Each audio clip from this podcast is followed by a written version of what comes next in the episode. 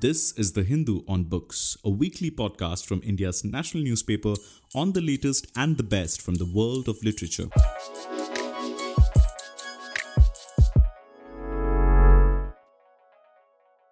Hello and welcome to a new edition of the Hindu on Books podcast. Rajeev Bhargava is one of the finest thinkers and political philosophers of our time. He is familiar to the readers of the Hindu as a regular writer in our op-ed pages. We are living through an era of immense political and social turmoil. People have thought the same in many past eras too, but still the enormity of the present is something that we cannot overlook. Assumptions about our collective self that evolved over decades have been challenged and we seem to be in the search for alternative organizing principles. This is true for India as is for the whole world. Professor Bhargava's writings in the recent years seek to address some fundamental questions about how we see ourselves and relate to one another. For Professor Bhargava, the Constitution of India represents the distilled wisdom of the founders of the nation and it offers a moral compass as well as the institutional framework to create what we call unity in diversity. I am Varghese K. George and I am discussing with Professor Bhargava his faith in the Constitution, which he considers sacred, and why he remains optimistic regardless of the sectarianism that surrounds us all. Welcome, Professor Rajeev Bhargava, to this edition of Hindu podcast.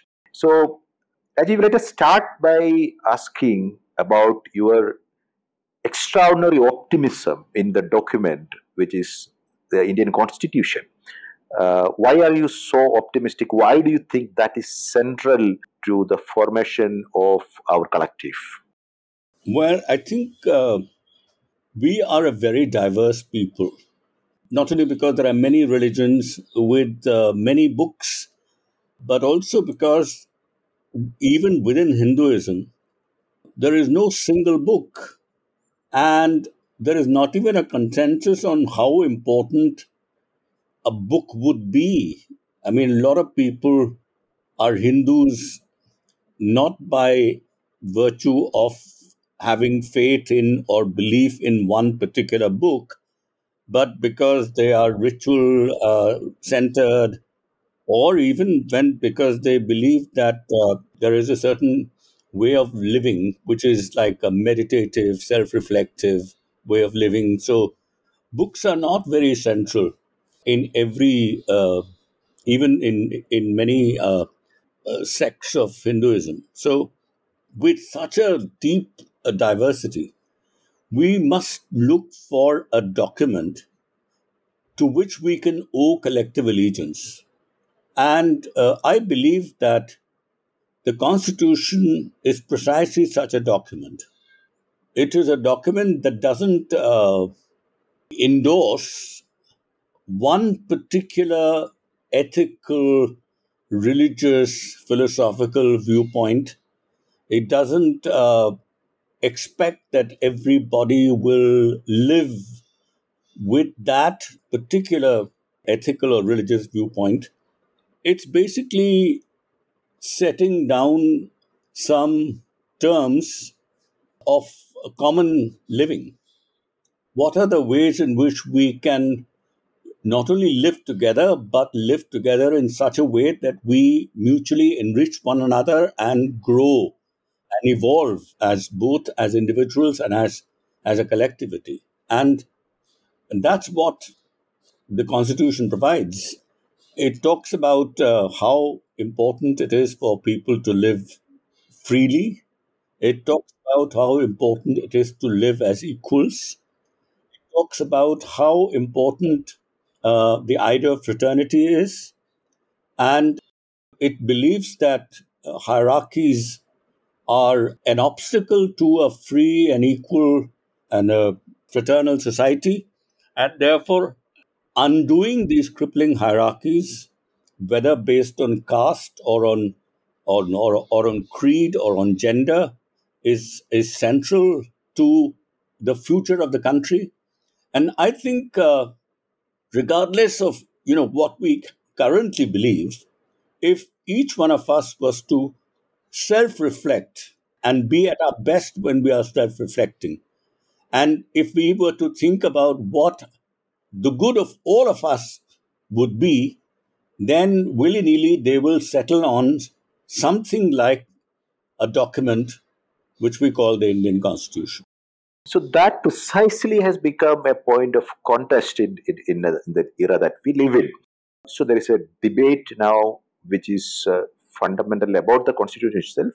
How legitimate is the constitution in terms of uh, as a reflection of the popular will? I mean, there are arguments, none other than the Vice President of India has repeatedly said that this notion of a basic structure of the constitution is problematic. And at the end of the day, uh, Indian Parliament represents popular will, and therefore it can be changed by uh, popular will.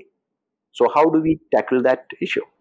So, first of all, you know, uh, the Indian Parliament is run uh, on the basis of the majority of uh, one party or the majority that is constituted by a handful of parties. The total percentage of votes that uh, any uh, at any given point of time, the total percentage of votes, even currently, is only thirty eight percent. So, by no means can anybody sitting in a parliament uh, say that he or she or they represent the will of the people. The will of the people is certainly not the will of 38% of the population. And even, you know, if you look at the manifesto uh, of any political party, and if you look at what they actually do and for which they seek uh, retrospective endorsement, you'll find that there is a huge gap. For example, uh, reconstructing the Central Vista. This is not part of the manifesto. How do we know whether it has popular will behind it? We don't know.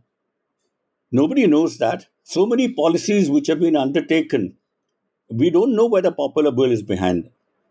And uh, the parliament, in any case, is something which is elected for five years. After five years, you have another government or potentially another government. So the long term uh, view of the common good cannot change so suddenly and so dramatically every five years. You have to come to some kind of a stable standpoint of what the common good is. And uh, in the wisdom of a lot of people, after two and a half years of deliberation and preceded by a whole anti-colonial struggle which lasted you know a good 60 70 years. We produced this document and it was produced by the finest minds of india uh, during that period. Now, we are saying that their wisdom and what they believed was the common good is much worse or is got no value compared to the a popular will that is expressed every five years by legislatures. I mean, uh, you know, the moral legitimacy of most of the legislatures today is is even though there are a whole lot of reasons why they get elected, but the moral legitimacy of any legislature today is, and this is something which I can say pretty confidently, I mean, is very, very poor. So when they come together in the parliament, I mean, look at the quality of discussion that takes place in the parliament. I mean, there, there, are, there is uh, all kinds of uh, subterfuge and all kinds of ways in which things are circumvented. No discussion. So I would I would mind if there are, uh, you know, the best people who are uh, on on a on some fair basis of selection. Some of the best minds, uh, both within and outside the parliament. After all, those people who are left out of the parliament are not any less citizens than those who are sitting in the parliament.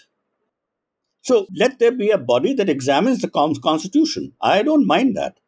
The constitution is only a starting point. It is not the final document. But it's very uh, difficult to subscribe to the view that the currently elected government has greater legitimacy than the legitimacy uh, of uh, the giants of the anti colonial struggle who were part of the Constituent Assembly that produced the Constitution. We will. I will ask you one more question before we move on to the next comment because I will refer to your article, the one of the moral reflections that you have uh, in this book, which is on the right to protest. So you write on the farmers' protest. So uh, you, you are very sympathetic to that protest, and he said that is a right that constitution is provided for. And farmers represented a view that contested, which was a decision of parliament, as, as, as we are now discussing. Do you think B.R. Ambedkar, who said that all kind of civil disobedience should end, it will be an anarchy, so grammar of anarchy. So everything will have to be within the bounds of the constitution as it was written then. He would have agreed with the with the modes of the farmers' protest? Yeah, well, I, I'll say two things. One is that, you know, this is not the only time people have protested. If you look at the protest that took place in 1974 in India, which led to the Jayaprakash Narayan's call for total revolution, you know, where practically every political party that is ruling the country today, or at least the leaders of various political parties, they were all part of that movement. That was a protest movement of a very, uh, you know, it was a very large protest movement. Did anybody raise questions about the legitimacy then? And look at what happened in 2013 and 2014. There was a movement, uh, a naturally spontaneous movement of, of young people against what happened to Nirbhaya. Or, for example, the movement of anti corruption, which was uh, again uh, supported by a wide number of, you know, large sections of people who are currently in the government. Did anybody suggest to them at that time that this is all against the, uh, you know, this is against the Constitution? So I think the right to protest on the streets is something that is fundamental. Ambedkar did express the hope that this will no longer be necessary, but that is only if due deliberation and collective deliberation, inclusive deliberation takes place in the parliament and in all public fora uh, which influence the parliament. If none of this deliberation is taking place or taking place properly, then people have no option but to go to the streets, and Ambedkar wouldn't have disapproved of it. So I don't think that there is any contradiction. See, peaceful, I mean, the right to peaceable assembly is something which is there in the Constitution. And it is, a, it is something which is there in the Constitution, which is written uh, or endorsed by Ambedkar, right? Uh, so it's not as if, uh, I mean, it would be ridiculous to say that only, you know, only when this would be the old, you know, British liberal argument that if you sit at the table and discuss, only then will uh, the outcome of the decision making be legitimate? If anything else which is outside the discussions of the roundtable, uh, all that is illegitimate. I don't think that should be taken seriously. I think the only qualification is that any uh, demonstration or any protest that takes place in the public domain must be peaceful. It must not be violent. It must not damage uh, public property. It must not damage, it does not, it, it mustn't injure or kill people.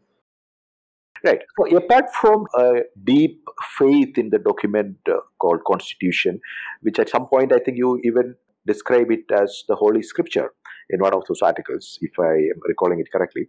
So, you also argue that there is something that is objectively good, something that is always good as an ethical standard when we are organizing our collective life. So that is a running theme across the, uh, sometimes an implicit assumption and stated many times also. So how do we arrive at that objective good, which might not, which cannot be linked to, to, to the transient majority, as you mentioned, or minority? So how do we have a common sense of what is that common good is? Yeah. So that see, first of all, in all human affairs, what we call the objective good or what we call the truth is revisable. It is not final. It is open to further scrutiny. Uh, you can always come up uh, at, a, at a subsequent time. You can, we can detect flaws that you were not able to detect earlier. That is the nature of human condition. Uh, we do not have full knowledge. We have uh, always, uh, you know, we are we are not always fully informed. Our judgments are not fully sound, and yet, and our reasons are never perfect. But from that, it doesn't follow that everything is subjective, that everything is a matter of, you know, his opinion or that opinion, somebody else's opinion, his preference, and somebody else's preference. It's all a matter of taste. So we should avoid both this kind of hard objectivism and uh, this kind of shallow subjectivism. In human affairs, you must look for a reasonable objectivity, which you believe is, you know, eventually revisable. Now, you asked the question uh, how do we arrive at the common good? So, this is a slow, painful process. It is uh, the first thing is that people should talk to each other, they should listen to each other, and uh, uh they should listen to each other patiently, sincerely, and with the motivation to learn from them, to self correct, and also to correct the other if uh, you believe that after discussion your view still happens to be the correct one. So it's this is not something that takes place within a day. It doesn't take place within a month or a year. It takes place over a period of time. And all this all policies uh, that are taken. Good policies, uh, good laws are made not in an instant, but over a long period of time. It's a slow collective process where you know all kinds of people come together.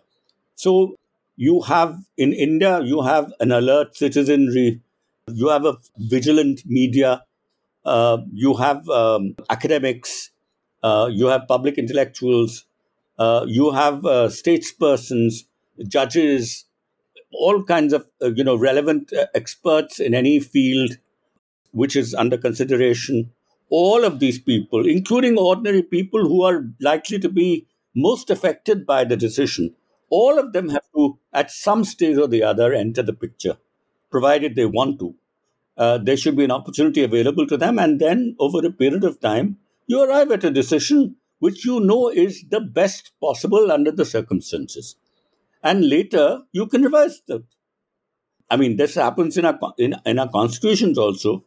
I mean, we have introduced so many amendments. There are laws that were made which we have subsequently jettisoned. Uh, uh, judges make judgments and then they retract from them. You know, new judges come and retract from them. So, but at the time that they make their judgments, they shouldn't be biased or motivated in any way or do so partially uh, they should do at they should be at their best. They should uh, use their vivek right? Uh, their sense of discernment reason. Uh, they should have empathy. They should have understanding. And uh, uh, they should listen to one another. And through that process arrive at some kind of a common decision. Which they know you know in the at some stage it can it can be changed. I, I mean, this is the nature of human decision making. Uh, we are not gods, right? Uh, and we, we are not clairvoyant. We don't. We cannot anticipate the future. We cannot know everything about the past. We do not even know fully anything about the present. A lot of factors that we can't take into account. But we have to do our best under the circumstances, and we have to arrive at our decisions. And and we and many of these decisions become successful only if we have the will to execute them properly. The success of the decision comes more from agency than from knowledge, right? So, yeah. Yeah. So, moving on, uh, Rajeev. Uh, so, you grapple with this question the, the, the, the, the two contesting uh, ideas. One is diversity. Uh, as opposed to homogeneity or uniformity. So, any collective, as you rightly point out, will have to have some amount of uh, shared feelings, bonding, and uh, uniformity, if you would, or uh, to, to, to, be called a community. At the same time, uh, we will have to be mindful of the diversities that are brought into it. So, we are at that particular point in our history where we've been told, or there is a significant segment of our population that believes that uh, our uh, balance has tipped in favor of diversity. So, too much of diversity, too much of democracy, too much of centralized decentralization, or too much of federalism may have done no good for the country. And we have to move to the other side of the spectrum to have more homogeneity, more centralization, more collective purpose, which is like very uh, precise and focused and more aggressive to optimize what is the what is common good.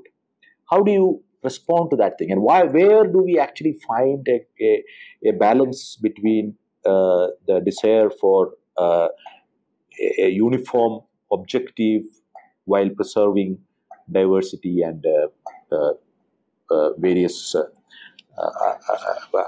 other factors? So my my you know my belief is that there is we are not uh, single goal oriented. Uh, we are not people who are single value creatures. Uh, we cannot have only one idea of the good which we pursue there are multiple goods that we have that we have pursued in the past and which we continue to pursue now I mean, take just a, a common example today. Uh, an ordinary human being is has to uh, take care of his own personal interests, the interests of his family, uh, the good of the larger community. He has or she has to, uh, if, he, if um, since if that person is doing a job, she will have to uh, be committed to her profession and strive for excellence in, in her or his profession. Uh, and and uh, so doing something, uh, being perfect or striving for perfection in one's job, taking care of one's family, taking care of oneself, because your well being is a precondition for the well being of others. If you're not, you know, well yourself, uh, you will not be able to help anybody else. So already we can see that we are creatures who are living amidst multiple values, multiple goods. Uh, similarly, you we we we may we have uh, we have belonging to a religion, uh, but we also belong to a, a, a linguistic group.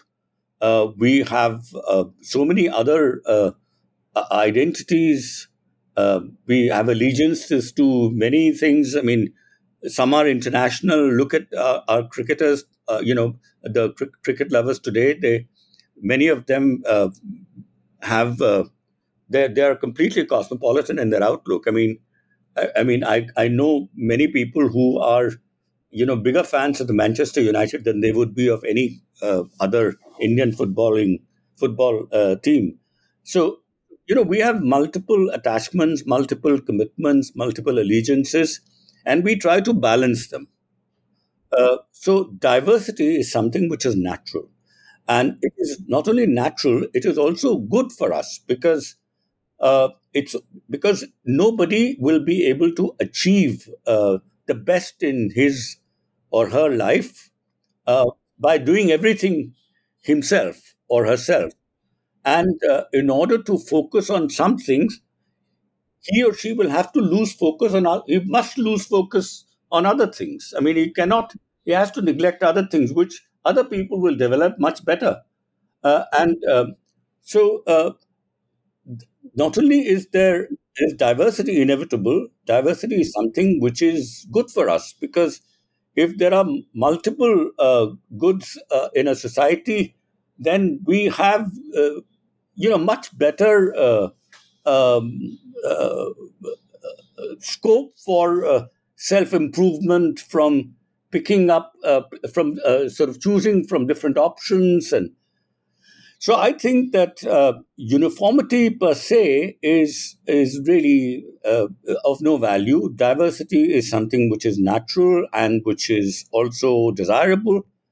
Now, the question, therefore, that you're asking is: is there also no need is, isn't there a need for some common purpose shouldn't we don't we need some common uh, bonding some common ties and i would say that uh, there are three kinds of uh, these ties one are ties that develop in our ordinary uh, life, in our ordinary interactions, which which create uh, shared spaces, uh, and and we should build upon them.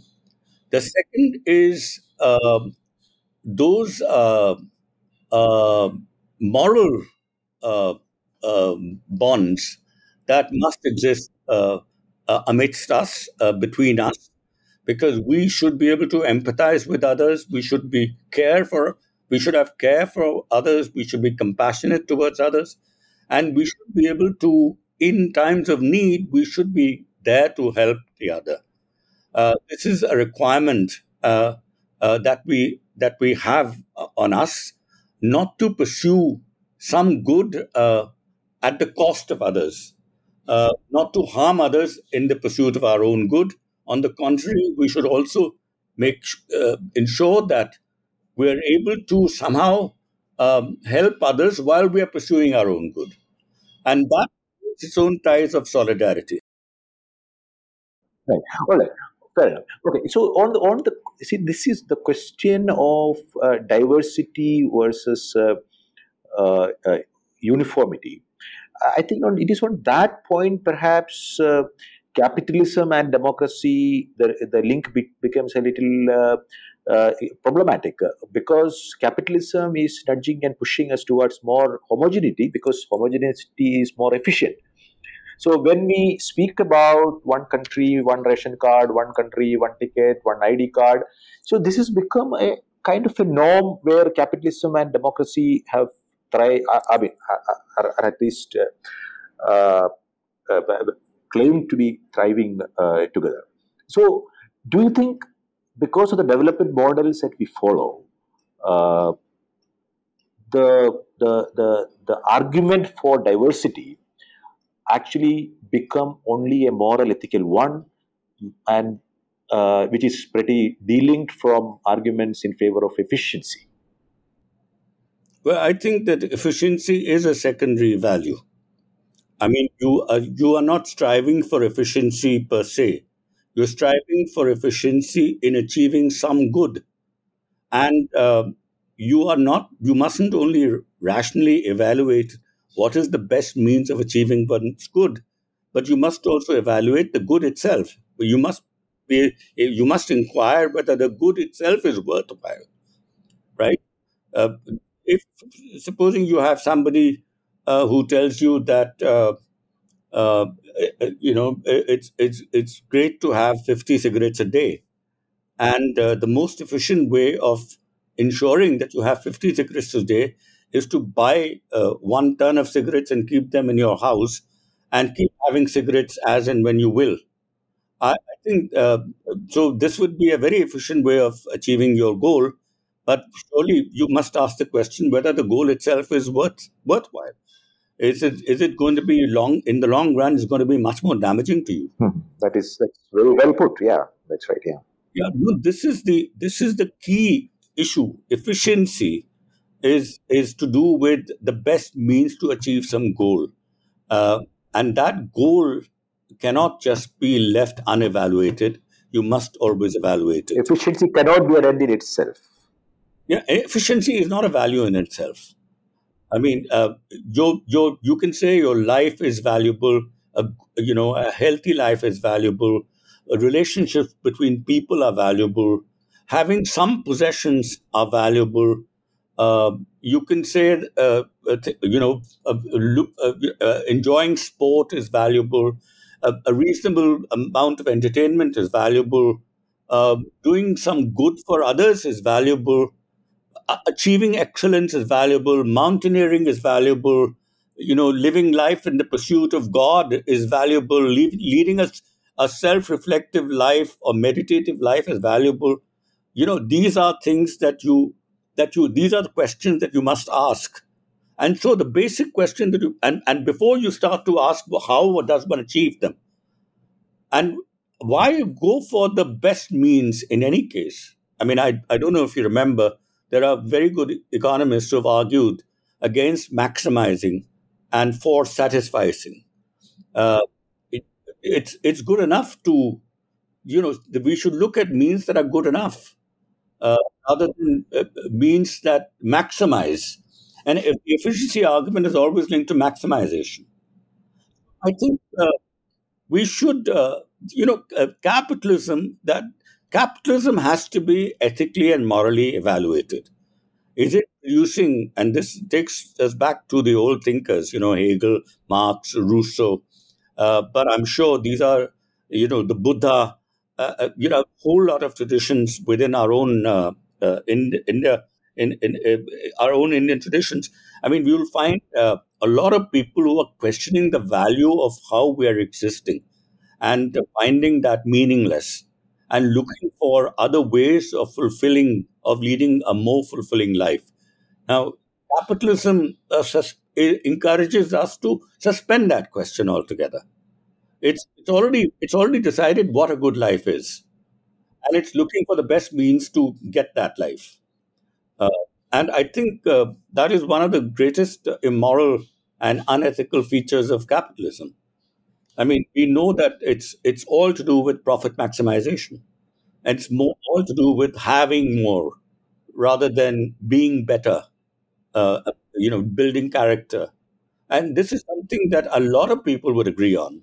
I don't think it, you have to be, you know, a Marxist to to believe in this evil of of capitalism. I mean, I'm absolutely certain that many religious uh, thinkers, uh, non-Marxist philosophers, all of them would would would also agree on this uh, view. Right. So we, I mean, we will move on to another conflict that uh, you are negotiating through these uh, reflections. That is, uh, when does India begin its journey as a new collective, uh, a new ordering of uh, its uh, social, political, and public life? So you you actually marked it as 15th August 1947. There is a start date to that journey, which is continuing uh, but you are also acutely aware and cognizant of the civilizational cultural roots of, uh, uh, of that collective identity. So, how do you reconcile these two seemingly conflicting notions? One is the idea of India as a civilizational entity that existed uh, forever, and uh, also the same collective which has a definitive beginning on a particular date. Well, I think uh, we we should look at uh, uh, the history of any society in the long run, and uh, and also in the short run. Uh, nationalism is a modern phenomena. Nationhood is something which is very modern. It's a product of industrialization. Uh, it's a product of uh, of the need for literacy. it's a it's a it's a it's a it's a it's a new uh, imagined community which displaces other forms of imagined communities, uh, whether they are religious or or of other kinds. And uh, one of the factors uh, which is crucial for the making of a nation is uh, in a community which is not face to face. How do you build in this imagined community uh, common ties, common bonds? Uh, mutual recognition.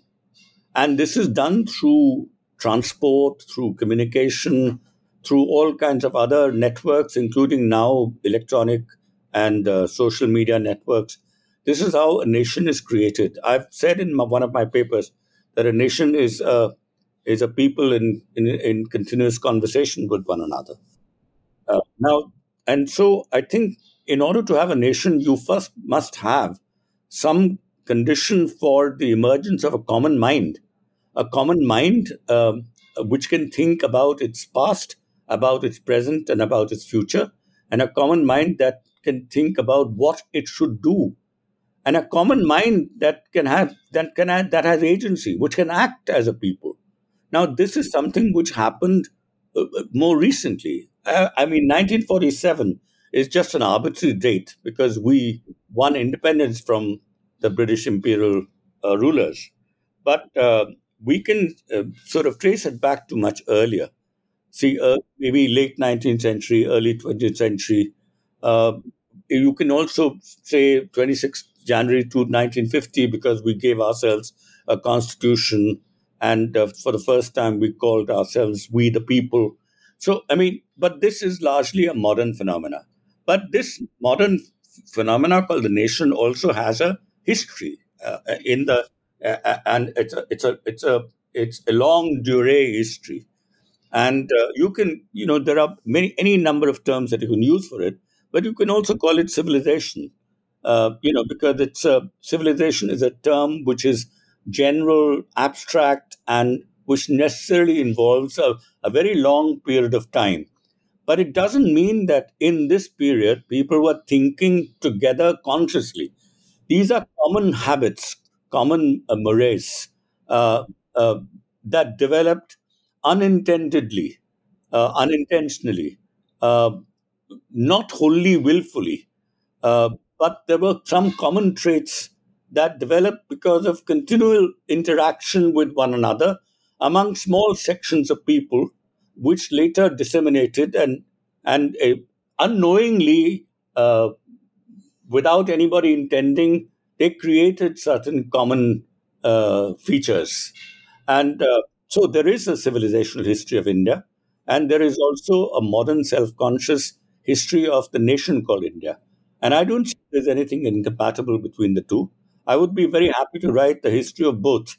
Uh, history of, of what we can call, I would like to call it the Sindhu civilization, uh, uh, or something like that, to not to confuse it with a, uh, religious term, uh, or uh, you know, and, and, not to confuse it with other terms that are being used currently, but of, a, of uh, the history of the people uh, who lived uh, on this side of the Indus uh, and who have been living on this side of the Indus continuously uh, for many years. I mean, and there is no society in the world which has become, which has remained static, which means the same people are not being reproduced. Uh, there are new encounters. There are new people who come in. We go out uh, new people come in, there are new interaction. Some come with good motives, some come with not so good motives. Some come to plunder and to loot, others come to find a new home for themselves. So all of this is happening all the time. Uh, and uh, uh, you know we've we've got to get this complex history. Uh, I'm sure a lot of people have written very well on it already, but I would I wouldn't mind you know putting my own statement out on this a, a, history of uh, mutual encounters, mutual uh, uh, mutual borrowing, mutual learning over a long period of time. Not all of that has been something that we need to be proud of, but there is a lot in there which which has generated some very very splendid things, and I think we need to put a put on record both. Right. So, staying on that question for a couple of more minutes. So, uh, would you, if I were to say that our attempt to sort of uh, uh, uh, uh, overlay a modern nation, modern republic, on a base of a civilizational consciousness, which was a little more abstract and which was not really demarcated uh, in terms of its boundaries. The boundaries were uh, porous and it was not as defined as it is today. So that negotiation is, uh, we are still continuing with the negotiation perhaps because uh, we have within our political borders uh, communities that might not actually uh, buy into the, the, the argument or uh, our notion of what is common good. And that is also a product of this external uh, interaction that we had to have, which is with, with British imperialism. So the point, therefore, is: Are we still struggling with uh, this uh, our attempt to create a modern nation out of a, a civilizational collective? Look, I mean, uh, if you look at the history of any, mean, we have had self-consciously long history. I mean, if you have a, you look at the history of any of the European countries, they are much shorter. Uh, American history is even shorter because it's, it's linked to Europe and it also breaks away from Europe. Now, there are lots of things in any of these histories which are, you know, which are really quite repugnant, uh, and and many things uh, of which they should be ashamed of for what they did, and uh, uh, uh there are only a few things that they would feel, uh, you know, uh, there are only a few things of uh, which will compel them to feel that they have been victims because they've usually been the victimizers.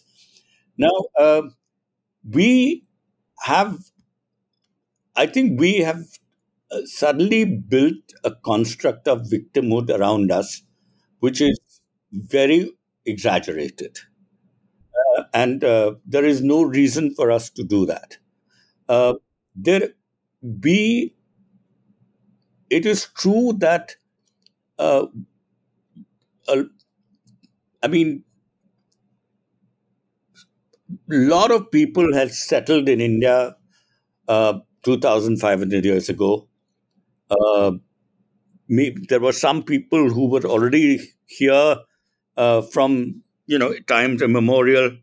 Uh, people who we know had come from Africa. This is now well uh, demonstrated.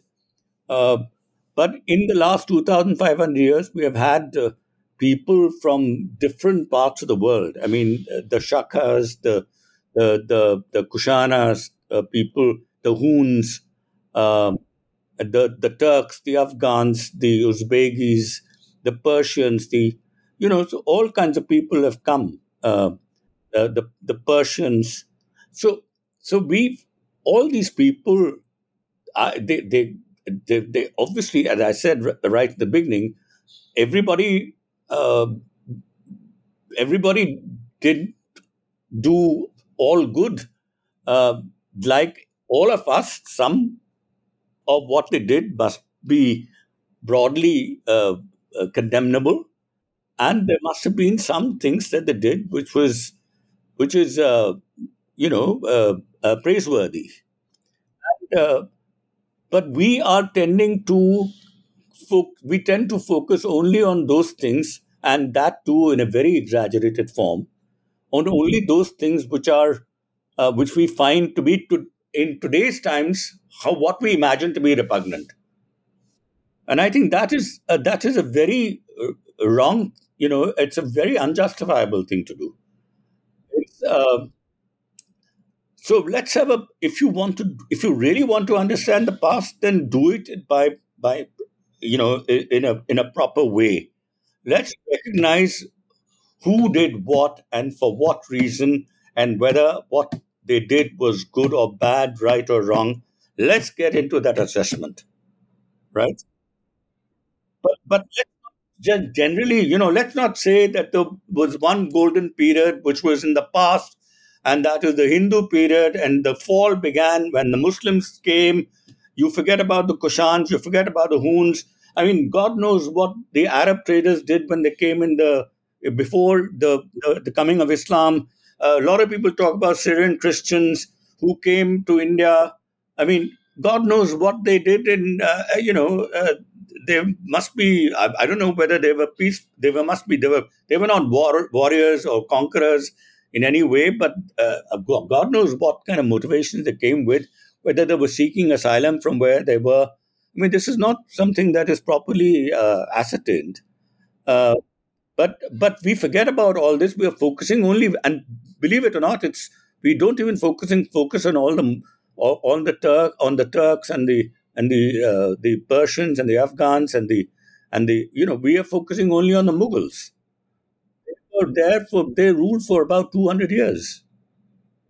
Most of the Mughals came and defeated other so-called Muslim rulers. You know, uh, Babur came and defeated Lodi, and Babur was helping one Lodi to fight another Lodi. So where, there was no Hindu Muslim struggle. I mean, as is well recorded, many of the armies on either side consisted of both Hindus and Muslims. So you you speak about how we actually have a common understanding of our heritage.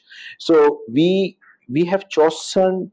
Uh, I mean, you, you you argue that uh, it is also a moral choice that we make. Okay, what part of our heritage do we amplify?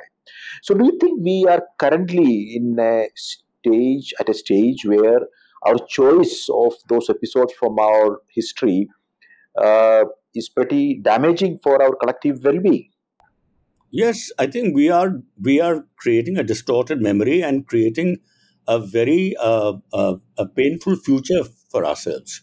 See, if we keep remembering all the wrongs that happened, and even the wrongs that happened are exaggerated or mis uh, misreported, or you know, some fa- they, they they are based on falsehoods, then uh, you know those ultimately many of them may uh be viewed as true and uh, if that is the case, then that will become a major schism between communities in the future.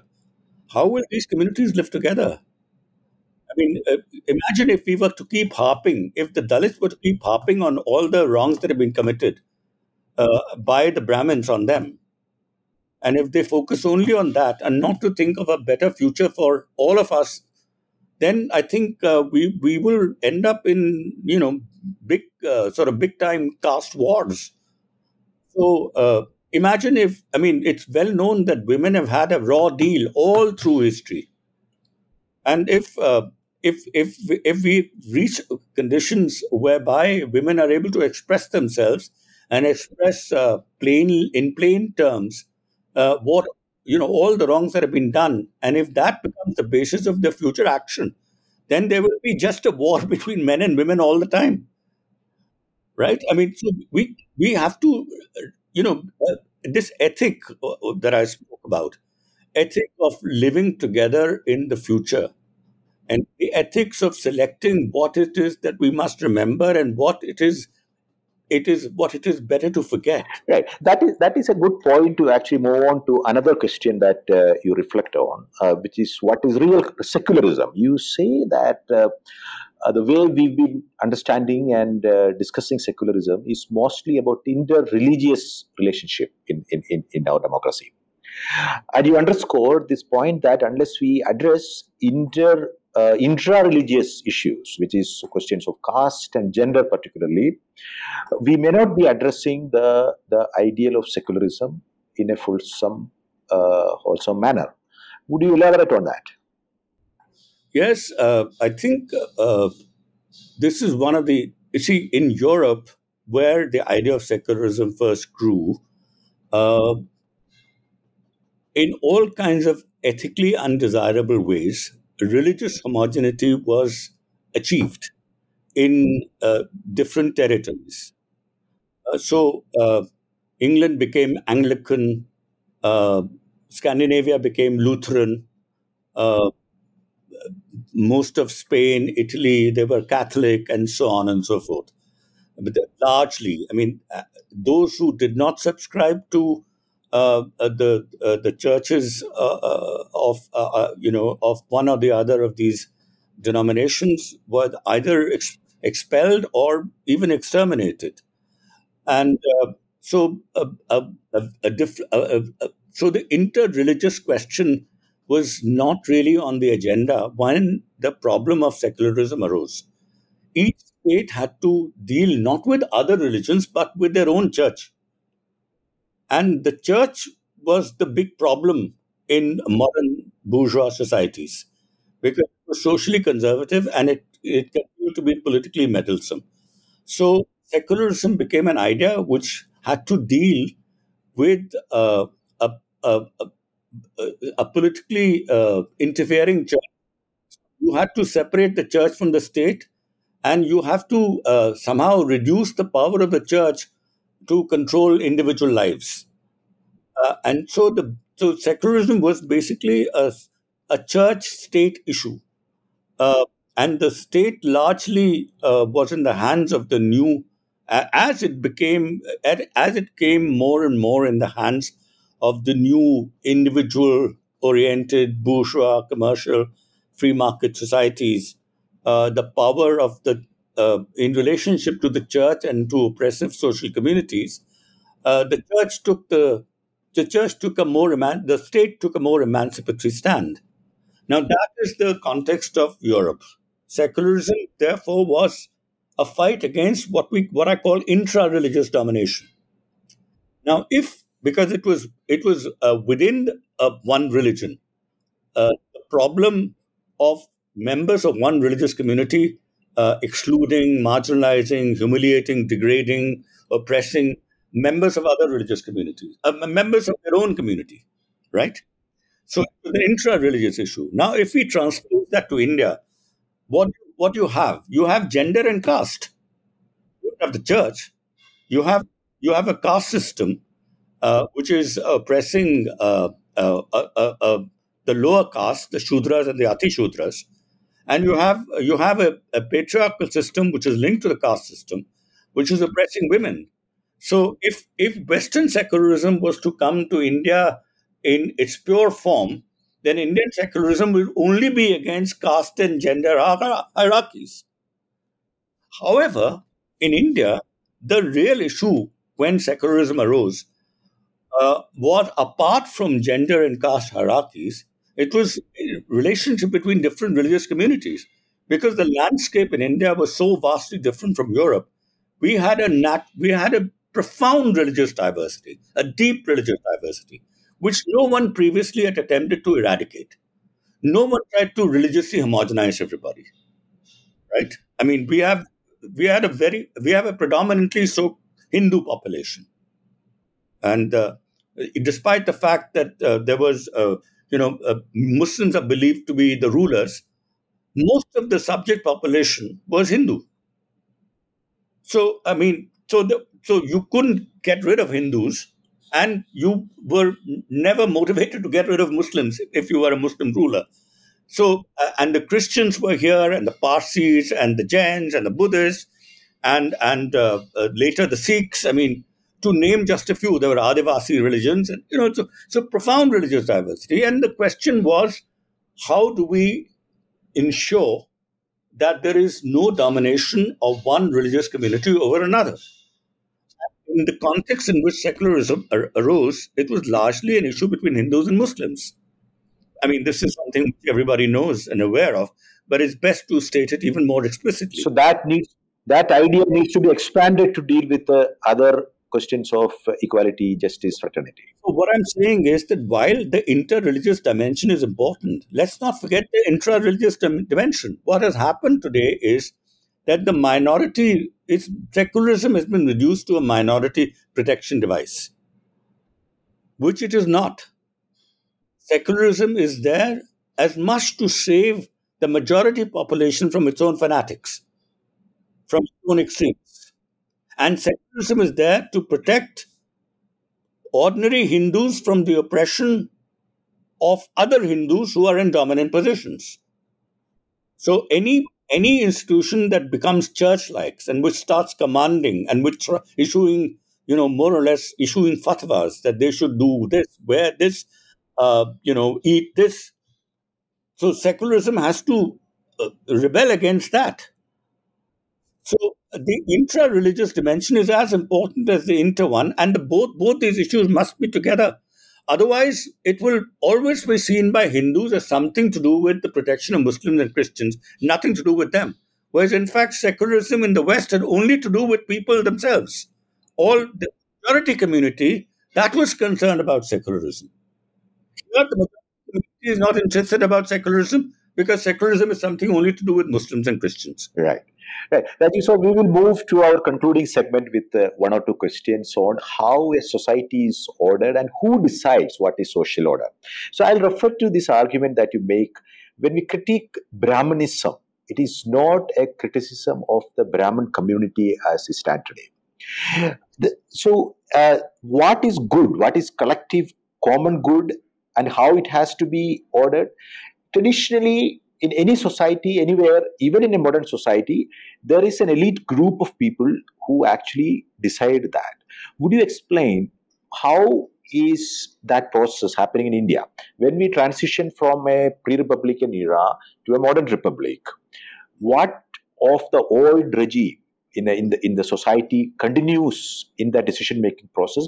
Were we merely superimposing the caste order into a modern democratic uh, system. The same group of people in power could actually remain in power through a new mechanism, or th- there was an actual transfer of power happening, or or, or a population of uh, authority happening into lower segments of uh, uh our society.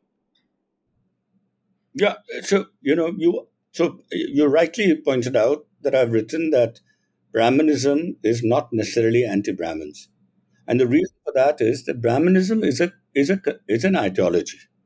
It's an ideology that believes that a society must be organized hierarchically, and that there are some people who are naturally and intrinsically superior, and some who are naturally and superior, uh, naturally and intrinsically inferior, and uh, and uh, those who are superior must get all the benefits.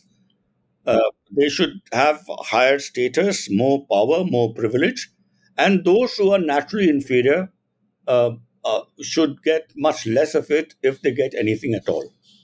Now, if you look at Brahmanism as this ideology, then you can see that anybody who wants to uh, perpetuate the status quo, regardless of whether he's Brahmin or whether he's a Hindu or Muslim or even Christian, anybody would like to embrace an, a socially and politically conservative ideology like this. Because it, it, it, it basically says that no matter how you act in this world, you will not be able to change your status. You will always be inferior or always be superior and and and this is the most conservative ideology that has ever been devised. Uh, anybody who is privileged and who is in power will like to embrace it and to and perpetuate the status quo. So the, I believe that it's uh, the it's not just the Brahmins, but basically I think that there can be a, a Muslim Brahmin, a Christian Brahmin, and even a Dalit Brahmin. I mean, we've talked about uh, uh, graded inequalities. You know, Ambedkar talked about graded inequalities. Uh, everybody is interested in inventing a new hierarchy, even when that hierarchy is not there, and to uh, extract any privilege that stems from that hierarchy. And uh, even among Dalits, there are these hierarchies. Now, it's this uh, horrible system uh, and the ideology underpinning it, which is Brahmanism. Uh, I don't mind if it, we call it by some other name, just to but the fact is that the most explicitly articulated uh, statement uh, of, of this ideology is found in the Dharam Shastrik uh, texts, which were written by Brahmins for Brahmins. And, and so it is associated with Brahmins. Uh, Brahm, but a lot of Brahmins can morally dissociate themselves from it. And, and uh, don't forget that when, uh, when Ambedkar uh, burned the Manusmriti, the only person standing with him who was also uh, destroying it at the same time was a was a Saraswat Brahmin. I, I, if I'm not mistaken, it was some Sahasrabuddhe. Uh, so, I mean, a Brahmin can stand with a Dalit and destroy the Manusmriti. And the Manusmriti was destroyed not because it was a Hindu document, but because it was a very hierarchical, uh, uh, uh ideological statement. Uh, so, I think uh, yeah, I think this is something that is precisely what. That is why I think I've said somewhere that the constitution is is uh, is deeply incompatible with this ideology. If you believe in one, you can't be a, you can't uphold the constitution. And if you are a believer in the constitution, and if you take the found, the constitution as your guiding principle, then you cannot believe in that ideology. Right. So we, this is my last question, Rajeev. So how do you think the composition of Indian elite has changed uh, in the in the Republican era from the pre-Republican era in terms of caste? Uh, you mean a, a, republic, meaning in the since the 1950s? 1947 onwards. So let us take 1947 as the cutoff because that is what, yeah. No, I think uh, uh, I think the history of caste has always been not as uh, uh, is different from what the uh, the rigid uh, doctrinaire people would like us uh, to believe it, uh, both on the side of the perpetrators and on the side of the victims. Caste is I mean, caste must be seen historically. The caste system must also be seen historically. Uh, if it, something is there for 2,000 years, it cannot be the same uh, over 2,000 years. Nothing remains the same. Everything is subject to pulls and, and, and pushes and pulls and pressures of all kinds. it never remains the same, and that has also been true of the caste system. However, two things within the caste system, it is we can say with certainty that uh, uh, the the two uh, poles of, of the system, the, the the positions haven't changed. The Brahmins have remained, and the Atishudras have also remained. Now, we, who, which people became Atishudras? Uh, maybe the Brahmins were always uh, uh, their their status was fixed because they were born as Brahmins. But Atishudras, who were the Atishudras, or and even who the Ushudras were, that kept changing. Uh, there was no fixed lot. Uh, that that was a matter of you know uh, if you if you win a war and you had slaves, then those slaves were pushed into the Shudra and the Atishudra category. Uh, and so uh, they were free men at one time, but they now became Atishudras. They lost their social position. I think the, the, the children of mixed marriages were very often relegated to the position of the Atishudras.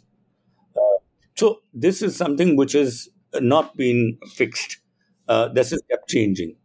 And uh, I would say that the same kind of uh, the greater flexibility has been introduced into the caste order uh, since the founding of the republic. I think in the 19th century, for some reason, or even perhaps in the late century, I'm not a historian, and I'm certainly not a historian of caste, but my belief is, my impression is rather, that in the 18th, 19th century, these caste relations became uh, even more hierarchical and even more rigid. And they became associated much more strongly with a religion called Hinduism, uh, which they were not necessarily, which was not necessarily the case earlier. Uh, because there was no Hinduism to, you know, as a comprehensive whole to begin with, right? Uh, so while while caste was very central to Dharam Shastric Brahmanism, it was not uh, as central to many other uh, uh, social phenomena that later came to be subsumed under what in the 19th century we called Hinduism. Right. So, so I think um, things have have changed uh, in the 20th century. Um, uh, the uh, the the the remnants of that rigid caste structure of the 19th century are found aplenty in India today and that is uh, not only regrettable but deeply repugnant. Uh, you you find so many instances of Dalits uh, being severely mistreated, uh, even killed, and Dalit women being raped. I mean, this is uh, completely. Uh, I mean, in a democratic republican constitution, this is something which should have absolutely no place. But this happens and yet, uh, there has also been a lot of uh, mobility, much more mobility than there was in the early 20th century or in the 19th century. And perhaps I would say that the kind of mobility that you would expect uh, that, you, that you have now uh, in relation to the Shudras and Ati Shudras, you would probably never had before. Uh, so I think a lot has changed, but uh, but there is a huge amount of work that still needs to be done.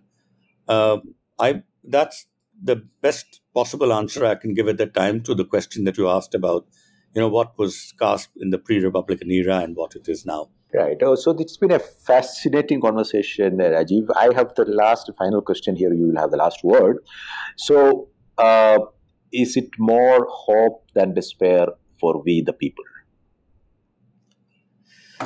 Uh, I'm I'm sort of, uh, this is always, you see, we have, let's not forget that there has been always in the world, every period in the history of the world is full of uh,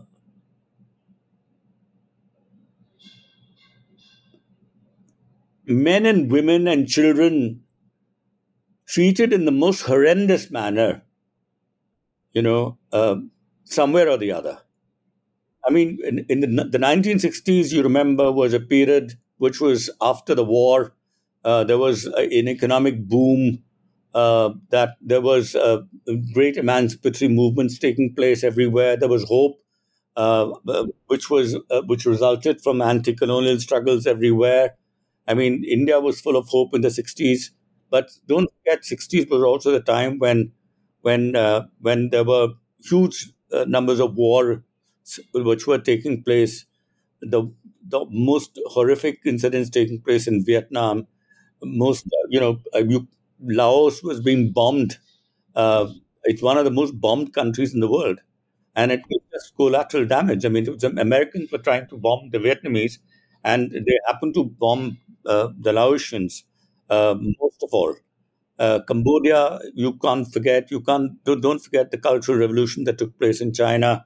I mean, the the the the the, the Gulag in uh, in Russia. I mean, all the uh, American imperial adventures that were taking place in Latin America.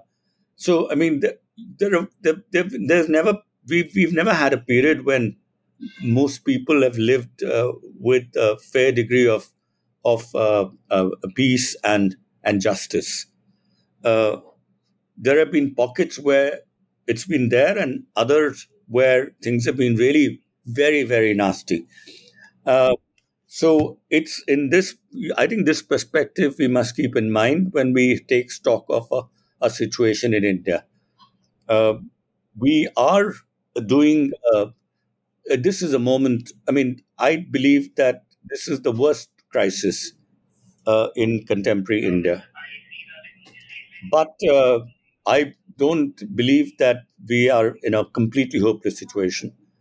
I think I think the the the, the young uh, and the ordinary people who are not ensnared by power and fame, and who have still got some ethical and moral fiber in them, uh, sooner or later they, you can you can uh, you can uh, stifle them up to a point, but beyond a point you you will you will not be able to prevent them from raising their voices.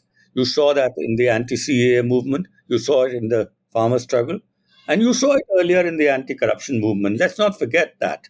It's I mean, no matter what you think of the of that movement and and what it resulted in, those judgments apart, the fact is that people were out in the streets fighting against something, and I think that is that I I believe that sooner or later, no matter how hard the political conditions are, people will will will will try to uh, find some escape from their current condition, and they will rise up against any uh, tyranny or uh, you know any uh, attempt to throttle uh, the freedoms of people to to replace equality with hierarchy uh, I think people will do that, and that's where my hope is. Right.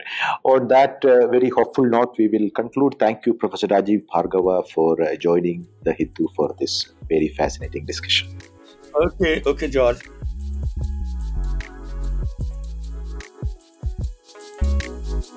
Thank you for listening to The Hindu on Books. You can now find The Hindu's podcasts such as In Focus and Parley on Spotify, Apple Podcasts, Stitcher, and other major platforms. Write to us with comments and feedback at socmed4 S O C M E D 4 at the rate thehindu.co.in.